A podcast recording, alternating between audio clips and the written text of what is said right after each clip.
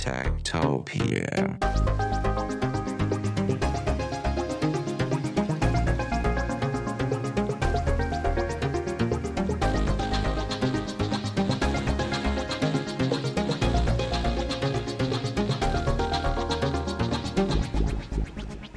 Techtopia. Tektopia er en podcast om mennesker og deres teknologi. Den er udgivet af Ingeniørforeningen Ida i samarbejde med Teknologiens Mediehus, støttet af idaforsikring.dk og de to konferencer IoT og HI-messen hos Herning Messecenter. Mit navn er Henrik Føns, og det er mig, der bestemmer i Tektopia. Techtopia.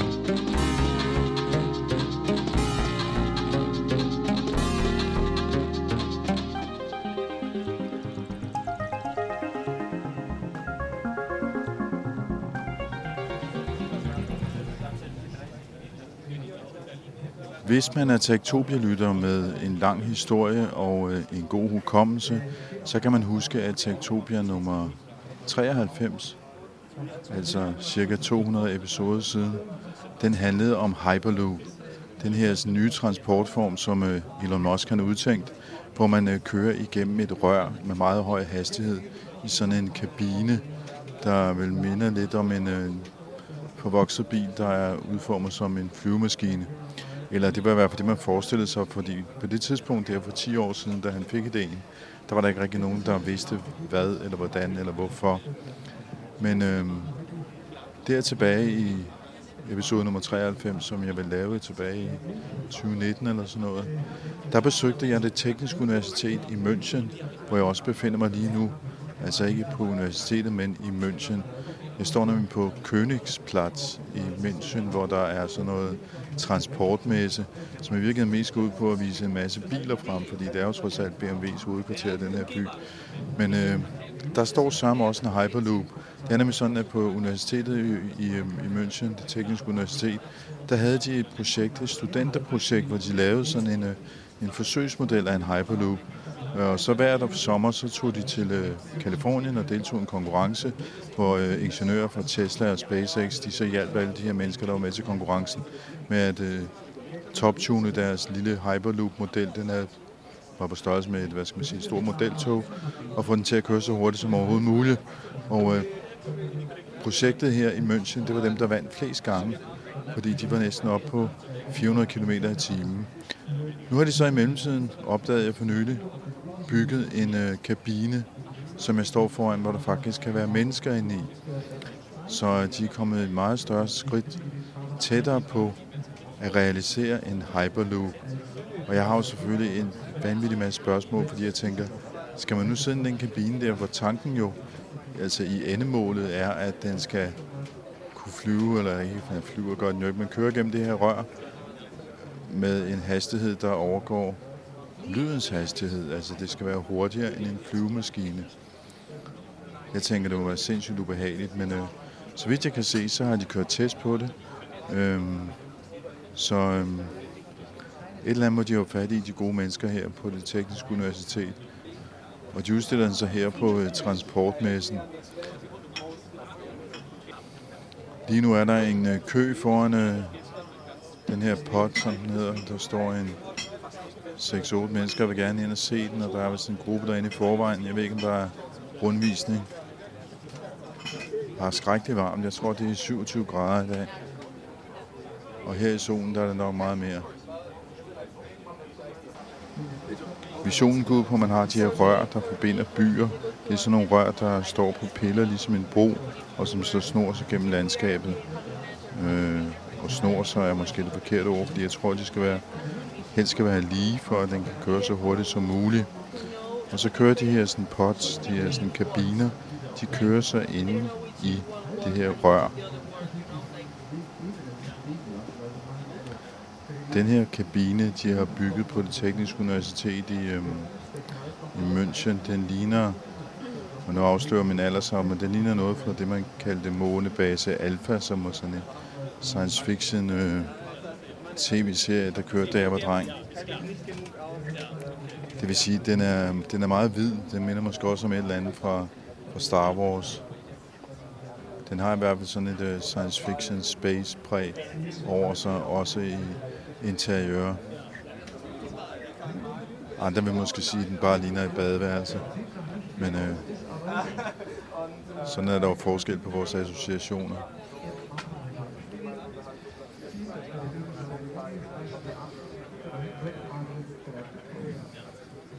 So my name is Gabriele Semino. I'm the project lead of TUM Hyperloop, and I've been involved in the Hyperloop project here in Munich for now over seven years.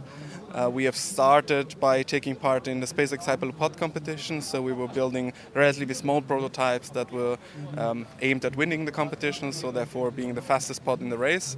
Um, we have done that successfully between 2015 and 2019 uh, with four competitions. We won four of, out of four times, and then since then um, we've now focused on building Hyperloop for passengers, so in full scale, so so that it's big enough that a passenger can enter, and it's actually the technology that we can uh, build uh, that, in the long term can be built over long distances to transport passengers.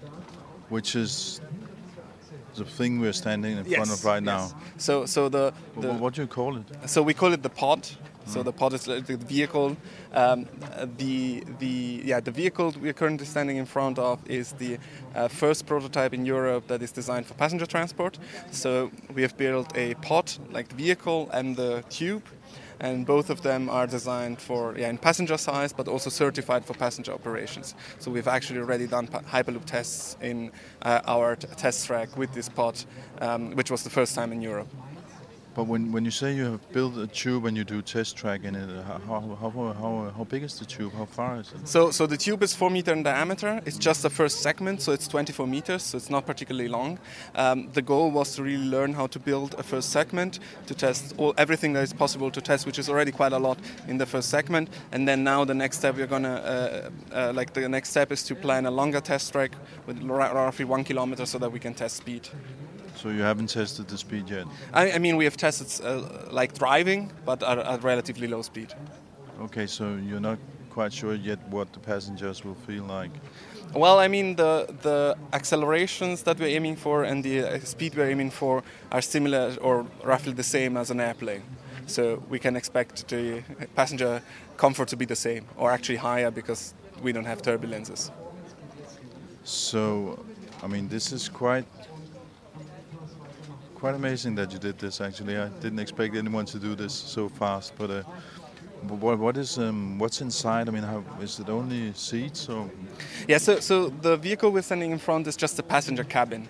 So this is like a pressure vessel, so this can actually drive in vacuum. And also in the inside, we completely designed and built the interior so that we actually have seats in there, uh, we have screens in there and everything so that we can show how Hyperloop will look like for passengers in the future. Um, also, what, what we don't have here at the fair, but it would be below this, would be not, uh, again a second piece of the pod, which where, where all the technological part would be in. So the levitation system, the propulsion system, all the electronics would be in a in the what we call the service module. So the module be, below the passenger cabin. Could you briefly explain how it moves? Yes, so, so in principle, the three main elements about, uh, of Hyperloop are first of all, if we want to drive this fast, we cannot use wheels. So what we do is we use magnetic levitation, so we at- attract us uh, to the to the track, and therefore we levitate slightly above the track, so without touching it. So we stand in mid-air. So this means we don't have wheels, we don't have any friction, and also we have a linear motor in the tube that propels the pod in the tube. So the pod is accelerated in the tube, and, and this is how the pod moves. And in addition to that, the whole thing is in a vacuum tube. Um, so, like in principle, a closed environment that we can take the air out of, um, so that we can reduce the air pressure and therefore, in the long term, consume way less energy, even when traveling so fast. So, what, what can you offer with the Hyperloop that a car cannot do?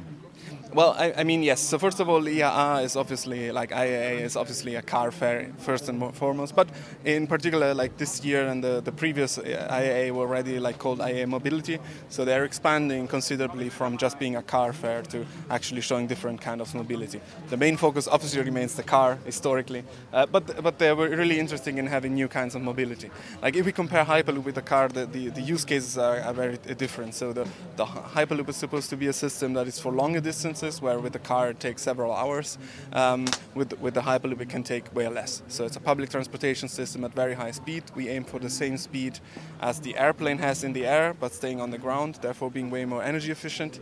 Uh, so roughly 900 kilometers per hour. This would mean that we could travel, let's say, from Munich to Berlin in 40 minutes roughly, and with the car it's about like depending on how fast you go on the German motorway, uh, but let's say six hours roughly. So it's a huge difference. How far is this from becoming real reality? So, so we just concluded building the first segment. Now we will start build, uh, planning and building as soon as possible a, a, one kilometer track. And with that, we are already planning to test passenger operations so that everybody can stand in there and, and drive back and forth.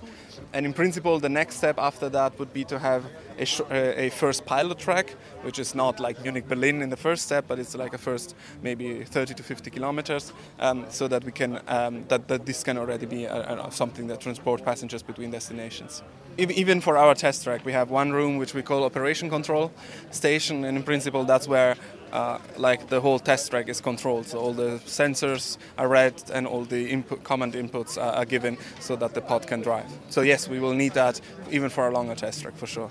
And how, how many pods can you have in one tube?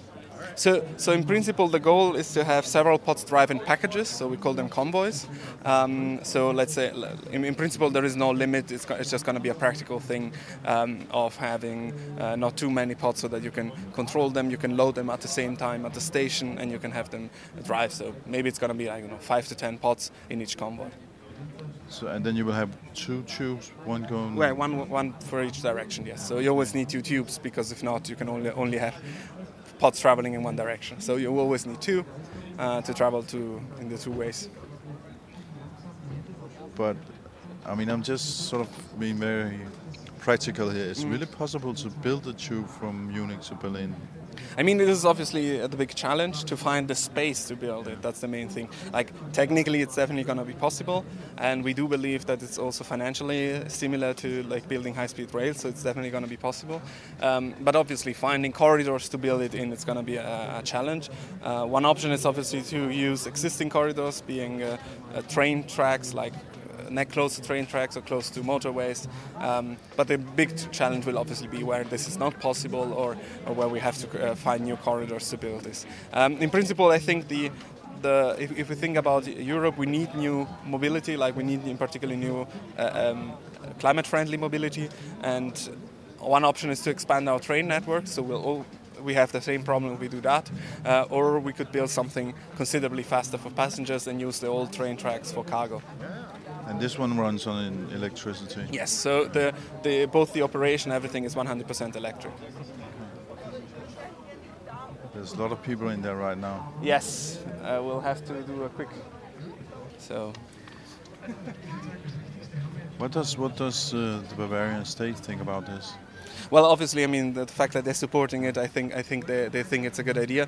I mean, in, in principle, uh, they have this big initiatives which is called the High Tech Agenda Bavaria, um, which is supporting different kinds of deep tech. Uh, partially moonshots like quantum computers or AI. Well, AI is, is not a moonshot anymore, but um, um, and all other th- possible technologies like a lot of air mobility or space and everything. And, and one of the topics that they have is, is, is Hyperloop. Uh, and so they, they financed and really supported us building uh, the first test track, and we're in talks to them about the longer test track. Are, are, there any other components like software or AI or stuff like that that you use for building this? Oh well, well I mean, I mean we, we used a lot of components from, from the industry. I mean, whenever we can use an off-the-shelf component, it's, it's, it's great because first of all we don't have to develop it ourselves. Uh, moreover, it's cheap because it's built in large numbers, not only once for us, and also it's it's more reliable than whatever you do as a first prototype. Um, so yes, we do use uh, like off the shelf parts as much, as much as we can, as well as software that already exists. Uh, on the other side, quite a lot of components still need to be custom developed uh, since it's a new system. Are there anyone else building a pod like this somewhere so, else in the world? So there is, there is other Hyperloop initiatives, both in the US as well as in, uh, in Europe. Several initiatives in Europe. Um, none of them have built a pod this size for passenger transport. So this was like our big focus was to build everything for passen- in passenger size, so actually for passengers. And this is also the reason we're showing it off here, which is one of a kind. How, how many passengers does it take? So, so this this pod is designed for five people. So there is five seats inside, as you will see.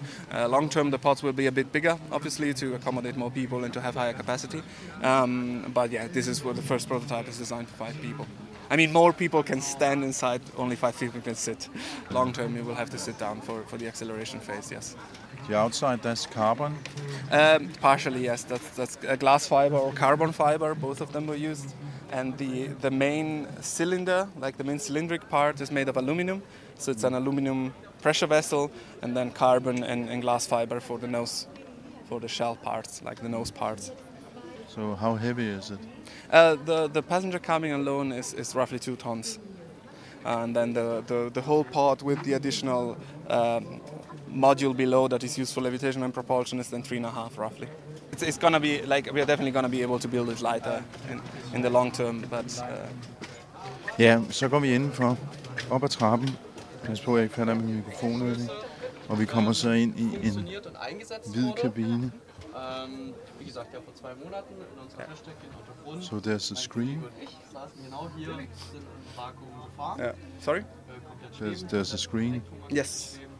Yeah, I mean, in principle, so we had we had uh, one of the goal was to also build the interior accordingly, so that it, you- can show what Hyperloop tra- traveling with Hyperloop will look like, and so yeah, so screens, everything, lighting, uh, all the materials were chosen appropriately to make it as comfortable as possible. And plants, your plants. E- Even even plants, yes, to have a little bit of green, yes. And ambient music.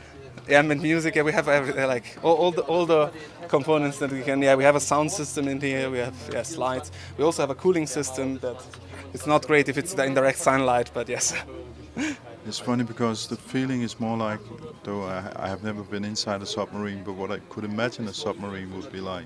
Yeah, well, well, I mean, the the one particular thing about Hyperloop is that you don't have any windows because if you look, you would look outside, you would see a tube, so it doesn't make any sense to have windows. So this will be a challenge, but this was one of the things we uh, went for to try to make it as comfortable as possible on the inside, so that it wouldn't feel like too much like a submarine as much as possible.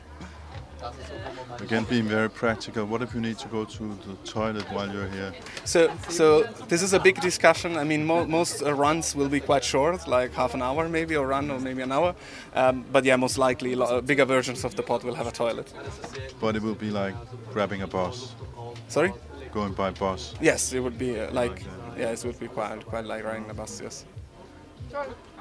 Cool. Should we step outside again and make room for, Absolutely. for, for some people? Oh, but what do you use the small screens for? Uh, it's like a personal infotainment system where you can then adjust your airflow, temperature. Um, you can get information about the destination, for example, about your journey, when you will arrive, what uh, ongoing connections you can use. This is what the small screens are for. What is the big one for then? Uh, it's, it's just basic information about the current uh, about the current position of the pod, what's the current speed, uh, when you will uh, arrive at your destination, just general information. It's like comparable to an airplane, like information screen. Okay, cool. Thank you. Yeah, sure, no problem. Meget high-tech, meget space-aktiv. Lidt ligesom en, øhm, en ubåd, kunne man sige. Og som sagt, ingen vinduer. Jeg tror, jeg vil blive lidt klaustrofobisk måske ved at sidde derinde og køre med 400 km i timen eller mere. Uden vinduer, men øh, det kan være, det var en vanesag. Cool, thank you. Anything you would like to, to add? Something we did not talk about? Uh, I don't think so. I mean, I think we discussed the, the main the main topics, so I think it was great. Thank you for being here. Uh, I'm just wondering, do, do you go to this uh, competition in California with this uh, vehicle also? Oh no no no! The competitions are no longer taking place. So they, they did four out of four competition. Then uh, Musk announced that they would build a longer test track to to the, for the new competition. But then probably COVID hit and other issue fa- factors, so the competition was never prolonged. So no Elon Musk anymore. No no. So this is actually built in Bavaria, built in Europe, and we're developing now uh, all in house. Yes. Okay. Thank you. Good Thank luck. you. Thank you very Uh, much. And I will return in about four years. Yes. Let's. let in in four years, maybe you can drive back and forth with the Hyperloop in our long test track. Cool. Have fun. Thank you very much. Perfect. Ja, det bliver spændende at se, hvordan det går med Hyperloop i Bayern. Men jeg lover, at jeg nok skal holde øje med projektet. I mellemtiden så kan du lytte til den første podcast, vi lavede om øh, Hyperloop på det tekniske universitet i München. Den ligger på tektopia.dk, Og jeg skal nok også lægge et øh, link til den i øh, programomtalen til den her podcast. Show notes, som man kalder det. Og det er jo også på tektopia.dk, at du kan finde øh, alle de tidligere podcasts, som øh, vi har lavet. Det er snart 300. Øh, og jeg vil især henlede opmærksomheden på serien om kvantecomputere, som jo er ekstra aktuel nu, hvor regeringen har lanceret den anden og sidste halvdel af deres kvantestrategi. Så hvis man vil vide noget mere om kvantecomputere, ja, så er det tektopia.dk, du skal tjekke, og det er podcast, der er sendt her i øh, juni og august måned. Inden vi helt slutter af, skal vi også lige have et podkort fra Ingeniørens podcast Transformator. Det har været en vanvittig sommer, sådan rent værmæssigt. Det kan alle vist blive enige om. Men hvad nu, hvis man spørger en klimaforsker, hvad han tænker om den her sommer? Så svarer han sådan her. Ja, jeg vil sige, at det, der overrasker, det er, at det er så tydeligt nu, at øh, klimaet eller vejret ændrer sig. Ikke? Altså det vi tidligere jo har sagt, når vi ser nogle ekstreme vejrfænomener, det er, jamen det er jo ikke klima, det her det er vejr. Og vejret har hele tiden ændret sig, og vi kan først sige, at det er klimaforandringer i det øjeblik, at vi har observeret det mange gange. Men, men nu er det som om, at øh, bare enkelt events er så voldsomme, at vi må sige, at det er meget usandsynligt, at det her det ikke er en konsekvens af den globale opvarmning. Og hvad svarer en klimaforsker så til de røster, der siger, at det der med klimaændringer, det har der jo altid været, og det har jo mennesker jo klaret før? Hvis vi går tilbage i geologisk tidsalder og så videre, så har, der jo, har planeten jo været endnu varmere, end den er nu. Ikke? Den har, vi har haft mange forskellige øh, typer klimaer, og der er jo ikke nogen, der vil sige, at øh, vi har det bedste af alle klimaer nu. Det der er sagen er, at vi har det klima, som vi har tilpasset os. Og det der er faren, er jo for hurtige forandringer, som vi ikke kan tilpasse os. Lyt med i den her uges Transformator, hvor vi prøver at få styr på det der med tipping points og globale havstrømme. Og så kommer vi lige med en rumværudsigt. Lyt med i den her uges Transformator. Ja, du har jo lyttet til Tektopia. Som tidligere nævnt kan du finde tidligere podcast på tektopia.dk. Du kan skrive til mig på henriksnabelag.tektopia.dk. Du kan følge os på X og Instagram, der hedder vi snabelag.tektopia.dk. Og så kan du øh, deltage i teknologidiskussionen i vores øh, Facebook-gruppe. Den hedder Tektopia Backstage. Du kan også følge os på LinkedIn, og du kan abonnere på vores nyhedsbrev. Der kan du finde et link på øh, tektopia.dk. I redaktionen sidder også Mikkel Berggren, og jeg hedder Henrik Føns på genhør i næste uge. Tektopia.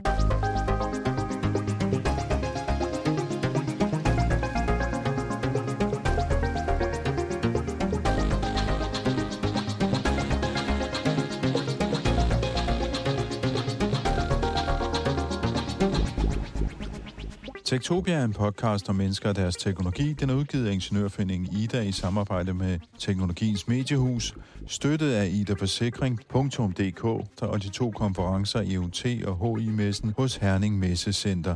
Mit navn er Henrik Føns, og det er mig, der bestemmer i Tektopia. Tektopia.